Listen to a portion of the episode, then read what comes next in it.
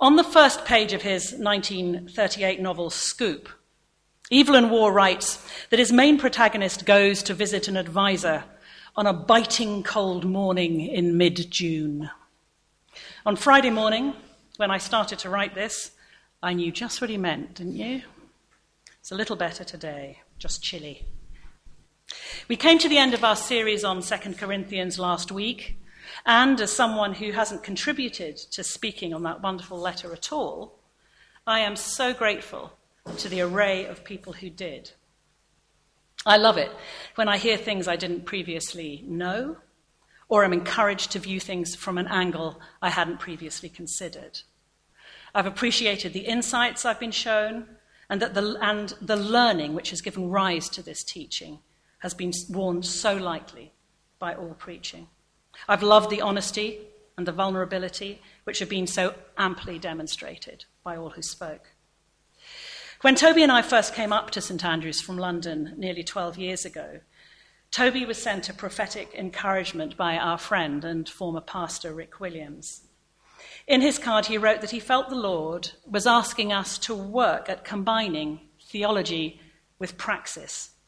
In other words, that we should diligently study Scripture and then try to teach how what we learn intellectually from the Bible applies to our everyday life as followers of Jesus.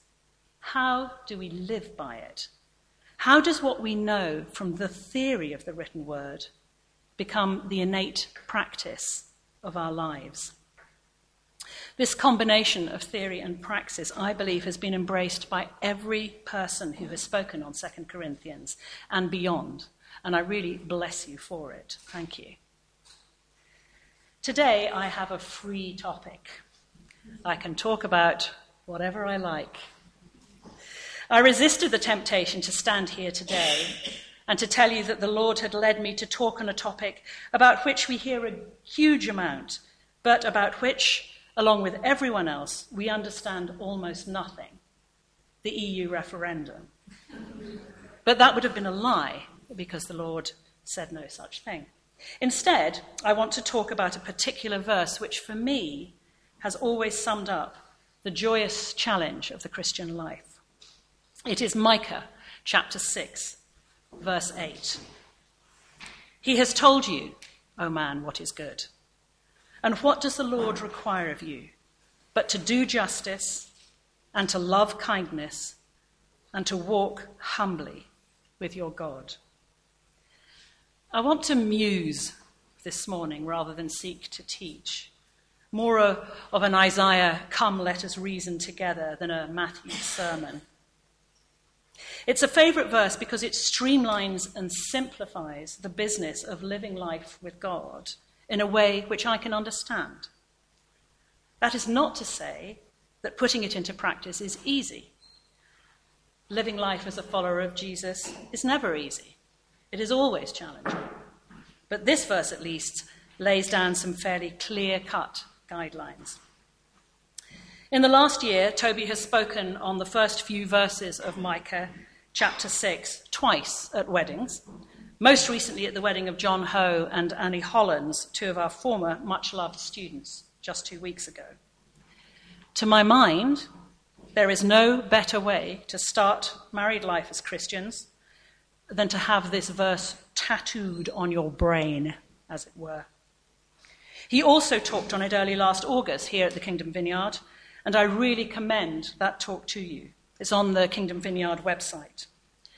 I'm not going to reinvent the wheel.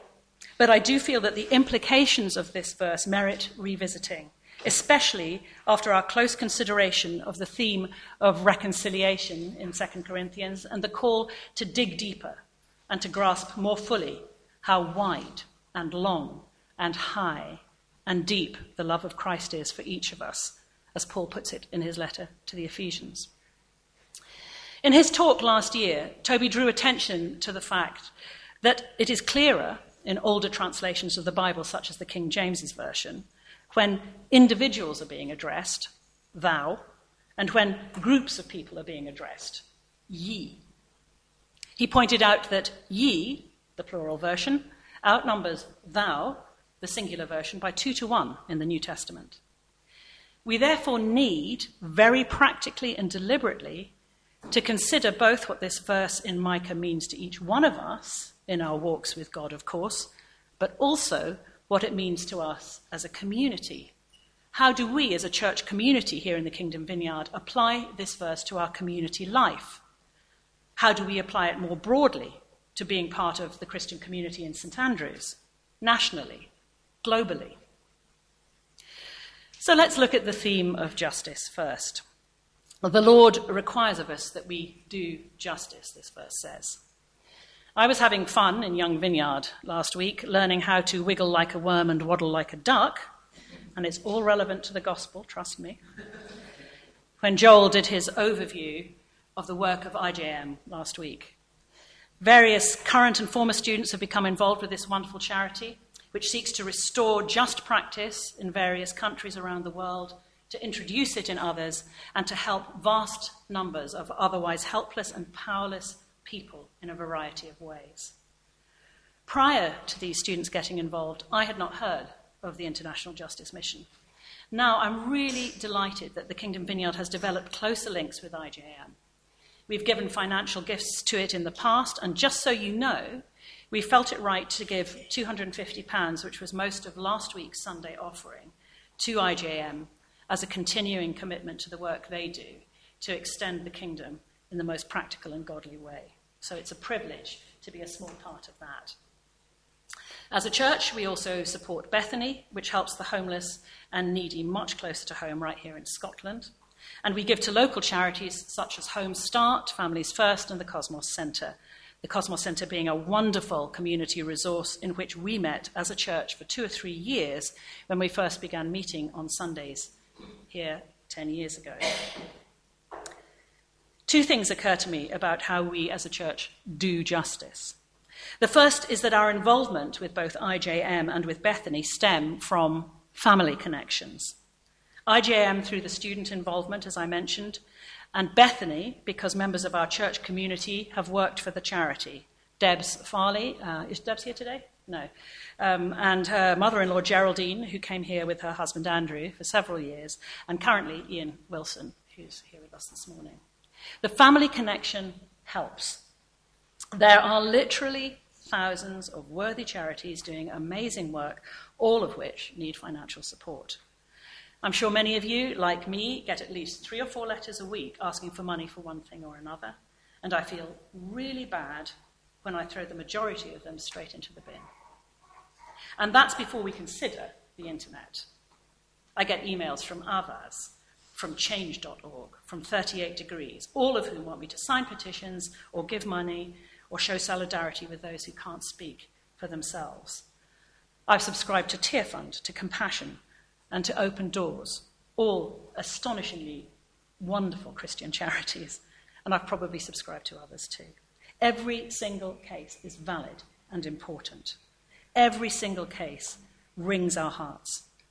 But we can end up simply being paralyzed by the sheer volume of need out there. Well, the need won't go away. Jesus told us that when he said that the poor would always be with us. We have to learn to pray and to discern and then to decide. So when we know somebody who is directly involved with a certain charity, it just helps to focus. The second thing to say is that obviously we Christians do not have the monopoly on doing justice. On the home front, we as a church have given to charities, Home Start and the Cosmos, for example, because whether or not these organizations openly acknowledge Christ or not, they are still doing the justice as God requires. Wittingly or not, they are doing what those of us who are Christians have no excuse not to do. Of course, there are ways other than financially in which we as a church community can do justice, and in Kingdom Vineyard, that is predominantly through Storehouse. And so I commend to you again what, uh, what Jason was, was saying. Uh, you don't have to go for the whole five hours, by the way, on, on the 7th of July. Uh, if you can do a part of that, that would be absolutely marvellous. And children like spaghetti hoops and uh, beans with those sausages in them, at least I did. I don't know who did. Um, Storehouse is about so much more than simply feeding the hungry. The longer we're around, being so brilliantly supported by other churches and organizations in St Andrews, the more we can do to extend friendship to the lonely, to promote unity amongst the local churches, and to encourage those who serve, sorry, in those who serve, an outward looking focus and a heart for the poor. All that from a tin of beans. One of the criticisms levelled at Storehouse when we were seeking to establish it was that we were asking to be taken advantage of, and that there would be people benefiting from food parcels who didn't really deserve it. Leaving aside the question of who deserves what for a moment, the critic was, in one limited sense, right. Sometimes we probably are taken advantage of. But I don't remember the verse in Scripture which tells us to assess somebody's worthiness before we give to them. I do remember a wonderful prayer writ- written by St. Ignatius of Loyola, however, which encourages us to give and not to count the cost. So I guess you pays your money and you takes your choice. If I'm going to be taken advantage of occasionally, then I can live with that. If the genuine need of the vast majority is at least partially met. As for the undeserving, my Bible says in Romans 3 that all have sinned and fallen short of the glory of God, and in Ephesians 2 that it is by grace that you have been saved through faith. And this is not of yourselves, it is the gift of God. None of us is deserving, it would seem. Doing justice and passing judgment are not the same thing. The Lord requires of us that we do the former. It is His job, and His alone, to do the latter. Friday's reading in Oswald Chambers' daily devotional book, My Utmost for His Highest, says this Stop having a measuring rod for other people. There is always one fact more in every person's case about which we know nothing. I have never met the man I could despair of after discerning what lies in me apart from the grace of God. It said much else besides, all of which was a little too close for comfort for me in the state of mind I was in on Friday. Oswald Chambers is a purveyor of wisdom when you're open to the Spirit of God and a profoundly annoying wrist slapper when you're not, speaking personally. Let me give the final word about doing justice to Benjamin Franklin. Justice, he wrote, will not be served until those who are unaffected are as outraged as those who are. To do justice is not optional for the follower of Jesus. So to kindness. In some translations of this verse, the word used is mercy. We are called to love mercy. Given that both kindness and mercy are required characteristics of Jesus' followers, I'm happy to concentrate on the one rather than the other for now. They're not quite the same. In the dictionary, the word kind is defined as disposed to do good to others, benevolent. Mercy, interestingly, is defined like this forbearance towards one who is in one's power. A good thing regarded as derived by God, from God, sorry. A forgiving disposition, clemency, compassion for the unfortunate. To me, mercy speaks more about conscious forgiveness of wrong, as we are taught by Jesus to do in the Lord's Prayer, and with which, of course, we can have no argument whatsoever. Kindness, on the other hand, speaks more of an attitude of being, a way in which we behave all the time as best we can towards others. And of course, kindness is a fruit of the Spirit. If the Holy Spirit is welcome and active in our lives, these are the fruit we will bear love, joy, peace, forbearance, kindness, goodness, faithfulness, gentleness, self control. These are the marks of identification of a Jesus follower, much like the plumage of particular birds or the characteristics of certain plants. By their fruit you shall know them, to quote Matthew 7:16. It sometimes seems to me that kindness is the most overlooked fruit of the Spirit and the most trivialized. despite in many ways being argu- arguably the most effective in reaching out to other people. Any one of us who has been on the receiving end of kind words or an unlooked for act of kindness will know how affirming and encouraging it can be, and how much easier it is to open up to someone who both gives you the time of day, listens, and is just kind. When we are kind to people, we value them. And when we're kind to people and value them, we emulate Jesus. Kindness doesn't always mean being nice, though. Some of you will remember a talk Jason gave a couple of years back when, as a mentor in a student dorm in the States, he had to, talk to take a guy aside and tell him that the reason he had no friends was that he stank through never washing himself or his clothes. Remembering that quote from Oswald Chambers about there always being one fact more in every person's case about which we know nothing, though, Jason then discovered that this guy had never been taught how to wash his clothes, or really to care for himself.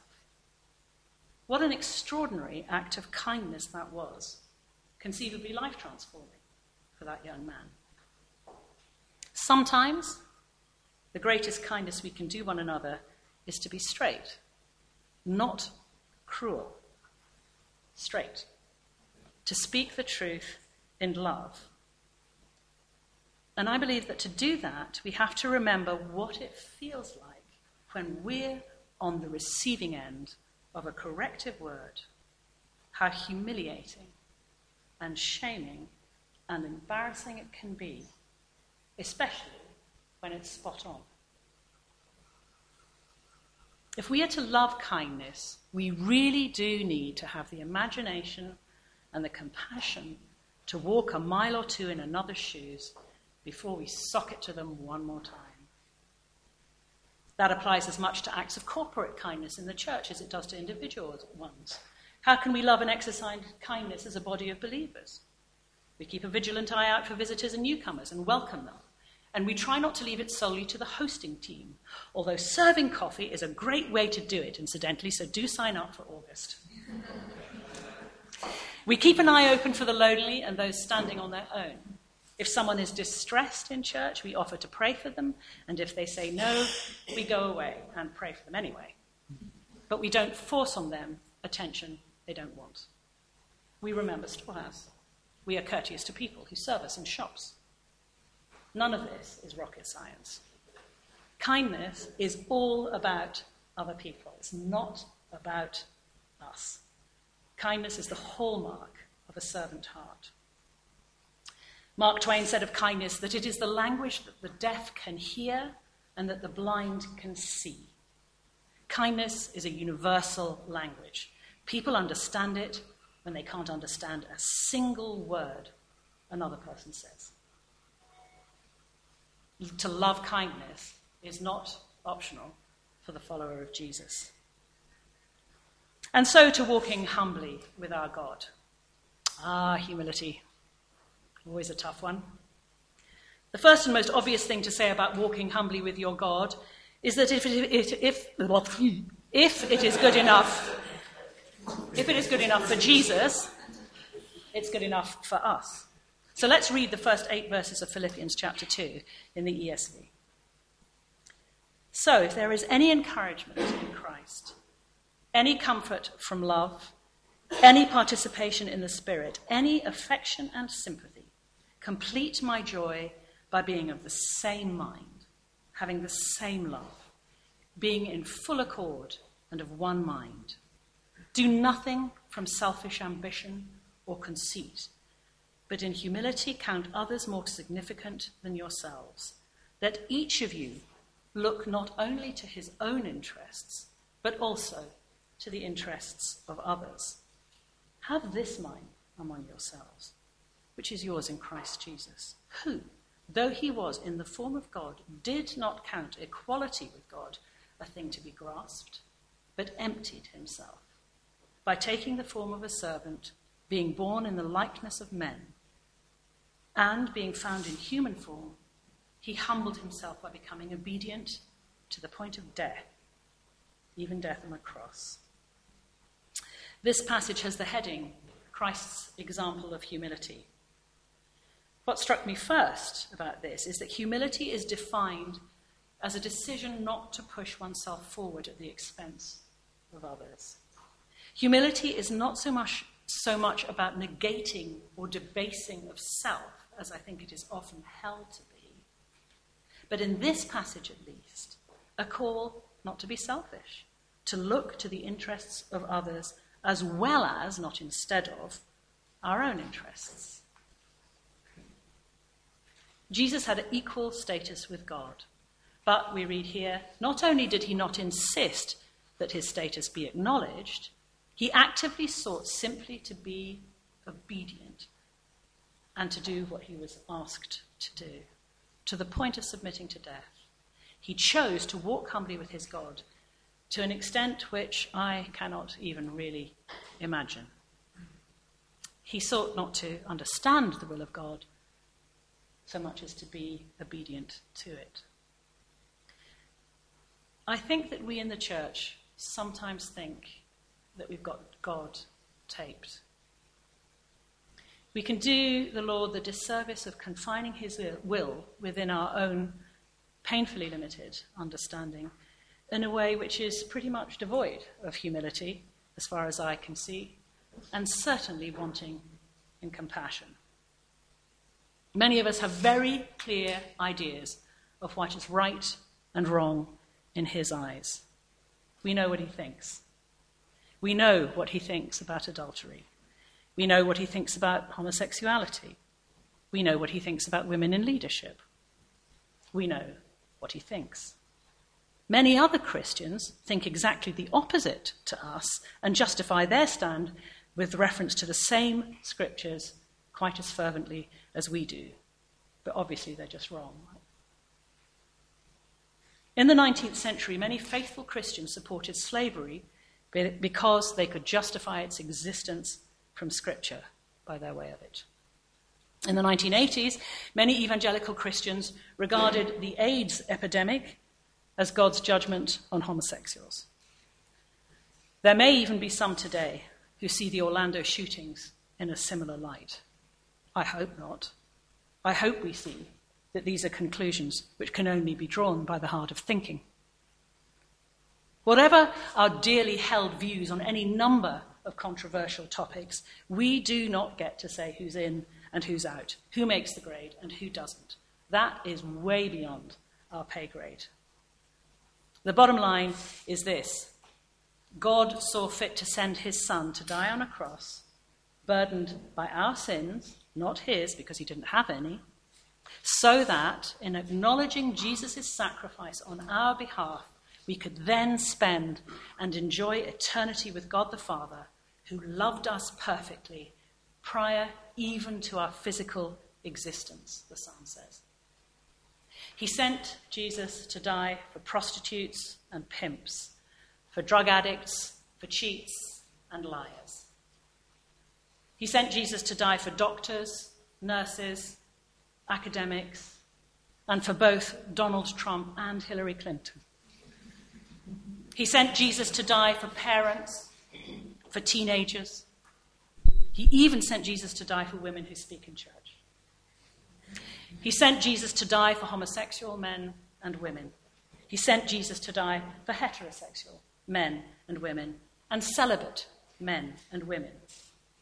He sent Jesus to die for anyone and everyone. And then, on top of everything else, he is gracious enough to allow us to choose whether or not we want to go with his plan or to reject it. It's a risk for God. If we say no, he spends an eternity without us. And given that he's loved us forever, I reckon that breaks his heart.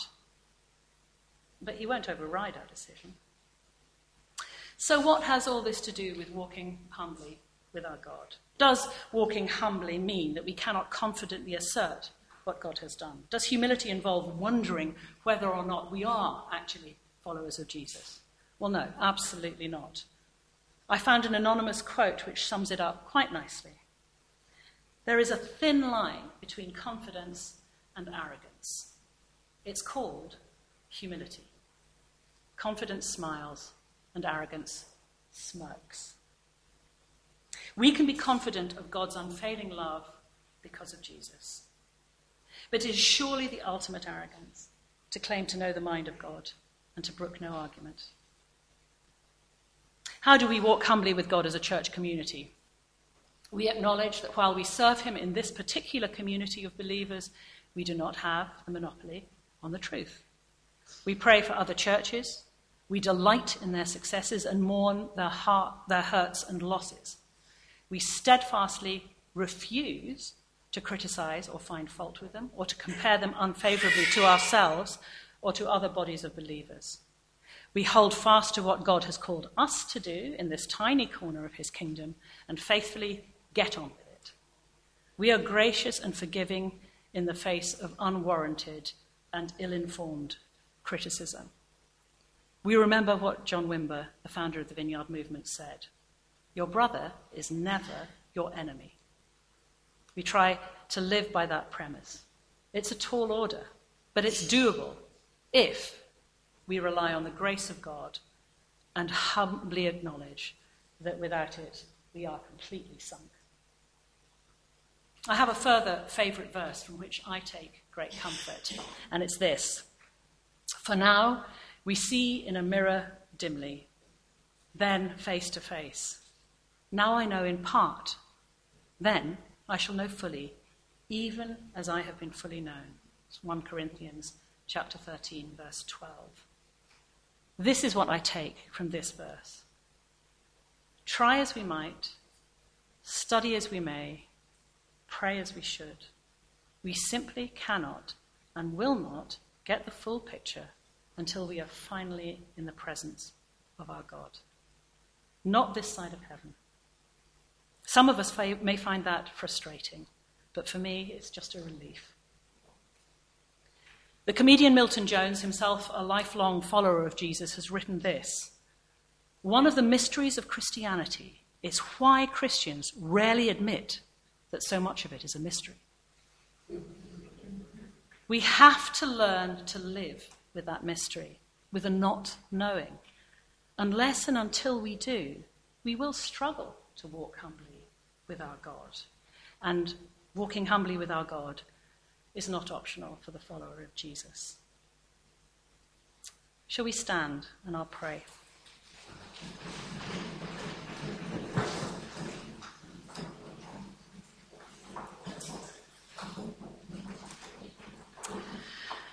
I mentioned earlier the prayer of St. Ignatius of Loyola, and just before we pray for and minister to one another, I'd like to speak it over us as a body. So let's pray together.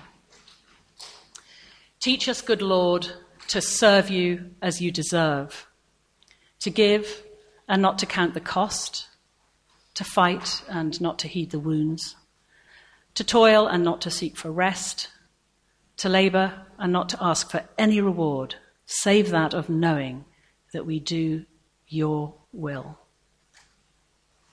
Amen.